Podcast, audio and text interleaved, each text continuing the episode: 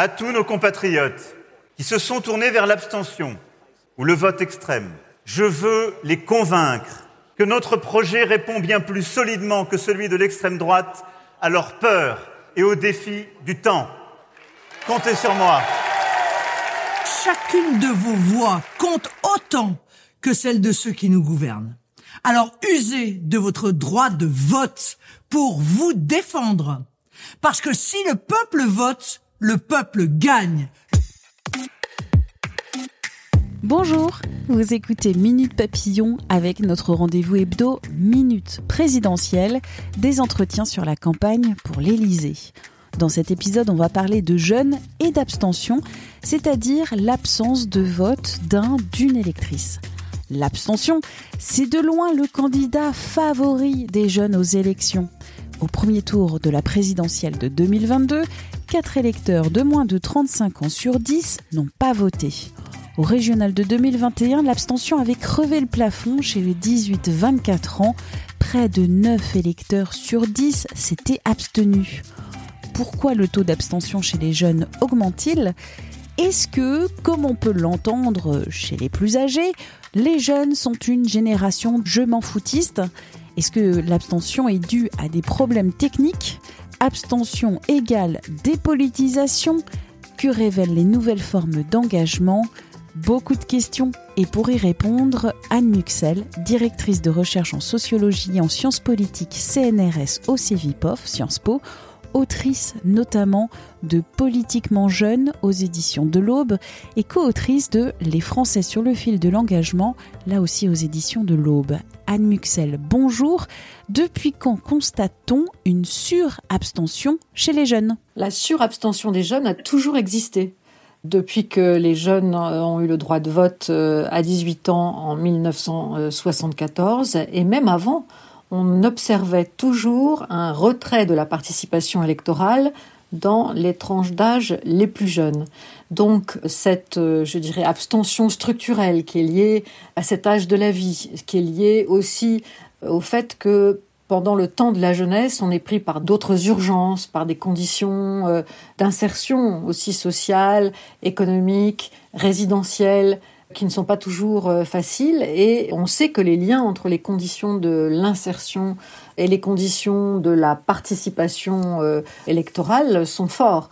Donc ce n'est pas dans ce temps de la vie, on va dire, que l'on participe euh, le plus à l'élection. Et les années de jeunesse représentent un temps que j'ai appelé dans mes travaux de moratoire politique qui caractérise effectivement la socialisation politique des jeunes et l'entrée dans leur vie de, citoyens euh, actifs. Donc ce n'est pas nouveau. Simplement, euh, ce que l'on observe aujourd'hui, c'est que cette abstention importante l'est encore plus que par le passé. Et si on en juge en tout cas la dernière élection, il y a vraiment un, décrochage de la participation électorale qui laisse penser à une fracture euh, civique entre les générations. Et c'est ça qui, évidemment, euh, interroge et retient euh, l'attention, surtout dans le cadre d'un scrutin tel que celui-ci. L'élection présidentielle est, est l'élection qui mobilise le plus les citoyens et, a fortiori, les jeunes.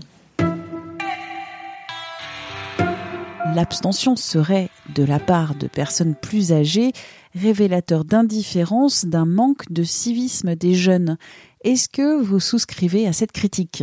Je ne souscris pas du tout euh, à ce commentaire et à ces analyses. Cela fait maintenant des années que dans mes travaux, je montre que les jeunes ne sont ni dépolitisés, ni détournés de tout ce qui peut concerner la vie collective, euh, euh, la vie en société, et qu'ils sont même souvent euh, très euh, prompte à se mobiliser dans d'autres cadres, en dehors effectivement de la participation électorale, mais sur des scènes euh, de mobilisation collective ou au travers d'autres outils démocratiques.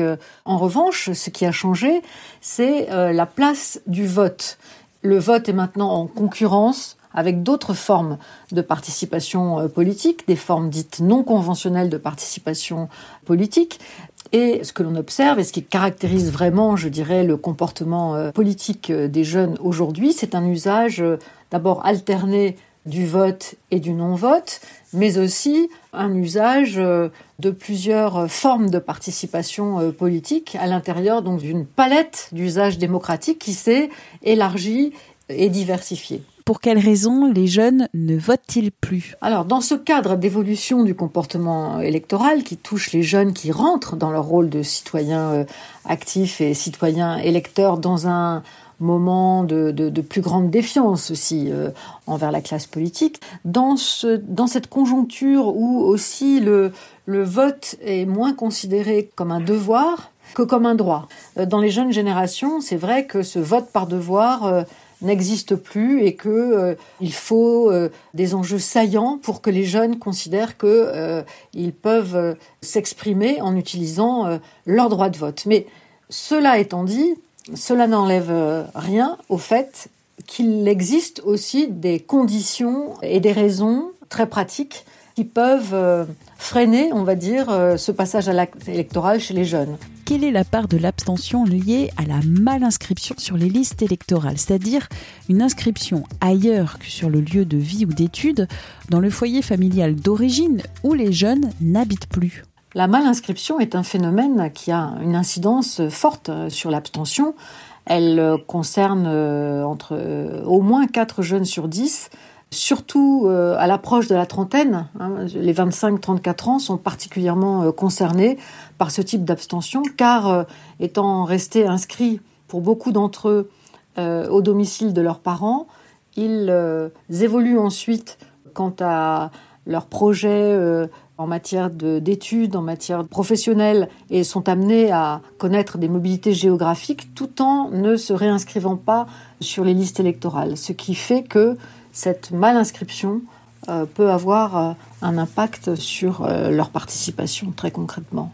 Vous parlez du vote comme forme traditionnelle de participation politique qui s'effondre quand se développent des nouvelles ou plus ou moins nouvelles formes d'engagement à la vie de la cité comme la signature de pétitions, le boycott, les mobilisations sur Internet, sur les réseaux sociaux.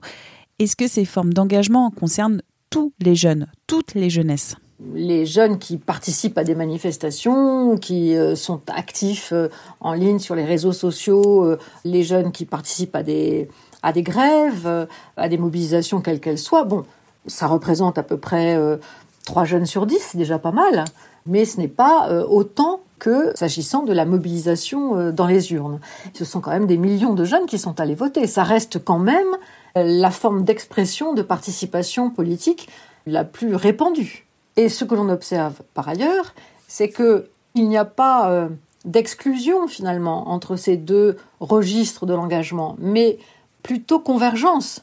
C'est-à-dire que ce sont à la fois ceux qui manifestent le plus, ceux qui utilisent le plus tous les registres euh, à leur disposition euh, d'expression et de participation politique, qui aussi vont le plus aller voter. En revanche, ce sont dans les segments de la jeunesse qui sont les moins diplômés, qui sont euh, souvent dans des conditions de vulnérabilité quant à leur capacité d'intégrer le marché du travail, des jeunes qui connaissent des difficultés euh, économiques. Alors ces jeunes sont plutôt en retrait de toute forme de participation. Est-ce que le changement des institutions résoudrait la crise du vote chez les jeunes? C'est une question, je dirais, qui, qui déborde euh, la seule question euh, générationnelle, parce que finalement, euh, ça ne concerne pas simplement euh, les jeunes. Le premier tour de l'élection présidentielle de dimanche dernier montre bien que l'on est arrivé au bout d'un cycle de profonde désorganisation du système politique, avec une part très importante prise maintenant par les extrêmes, où s'organisent d'une certaine façon toute la protestation, tout le malaise finalement démocratique ressenti soit à gauche, soit à droite par les citoyens, et avec euh, au milieu un espace central qui euh, a mis à bas d'une certaine façon les forces classiques de gouvernement. Donc on voit bien que ces résultats montrent là une sorte de, point d'aboutissement de cette crise de la représentation politique qui a été entraînée par, euh, par cette défiance envers euh, les partis de gouvernement, envers les responsables politiques, envers la classe politique qui euh, s'est fait connaître maintenant depuis de nombreuses, de nombreuses années. Donc le niveau de défiance est à son point euh, extrême la désorganisation du système politique, d'une certaine façon, est maintenant euh, établie. 2017 en avait été euh, l'avant-scène avec la disruption politique et la disruption électorale qu'avait représenté euh, l'élection d'Emmanuel Macron. Mais cinq ans plus tard, vraiment, là, on, est dans, dans, une sorte de point d'aboutissement de cette, de cette crise politique profonde et dont les citoyens révèlent toutes les implications en ne votant pas. C'est-à-dire que l'abstention euh, est forte. Certes, elle n'est pas aussi forte qu'en 2002, mais quand même, elle est forte. Mais c'est surtout que dans les jeunes générations, et ça, c'est beaucoup plus préoccupant, eh la désaffection euh, des urnes prend des proportions beaucoup plus importantes que les autres, que les autres fois. Entre 4 et 5 jeunes de 30 ans qui ne va pas voter un premier tour électoral présidentiel dans notre pays, c'est vrai que ça mérite quand même d'être pris en considération et surtout pris en considération par la classe politique, quelle qu'en soit l'obédience. Les jeunes sont toujours plus abstentionnistes, quelles que soient les élections, à peu près 10 points au-dessus, toujours, hein, de, la moyenne, euh, de la moyenne du taux d'abstention pour l'ensemble de la population. Mais là, on a vraiment un décrochage, et tout particulièrement parmi les, trentenaires. Je crois que ça mérite quand même euh, d'être réfléchi. C'est aussi parmi les, les trentenaires que l'on observe le nombre de votes pour Marine Le Pen le plus élevé. Donc tout cela montre bien qu'il y a euh, un profond malaise ressenti, en tout cas dans cette tranche d'âge, euh, vis-à-vis de, de la classe politique. Les jeunes qui ont 20 ans en auront 30, 40, euh, ils vont s'installer dans la vie.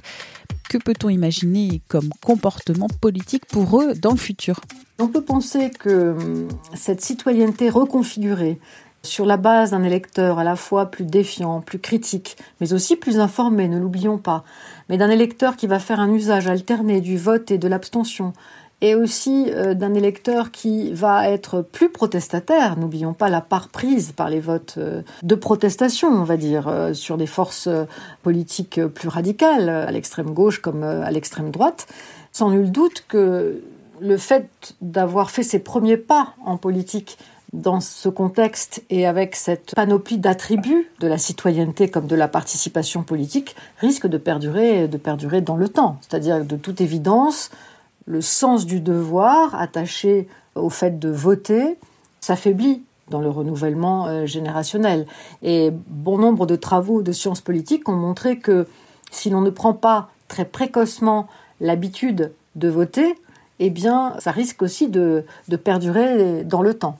Donc je pense que le citoyen de demain, ce sera un citoyen qui euh, votera moins.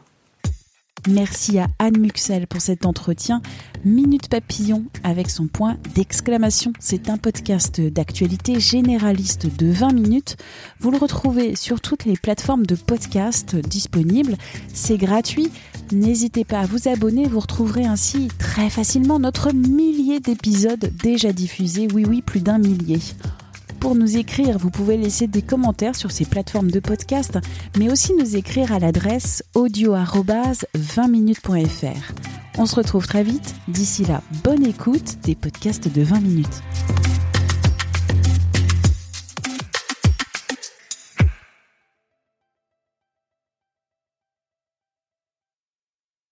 On ne va pas se quitter comme ça. Vous avez aimé cet épisode? Sportif, généraliste, sexo ou scientifique, varié mais toujours bien informé. Découvrez les autres podcasts de la rédaction 20 minutes sur votre application d'écoute préférée ou directement sur podcast au pluriel.20minutes.fr.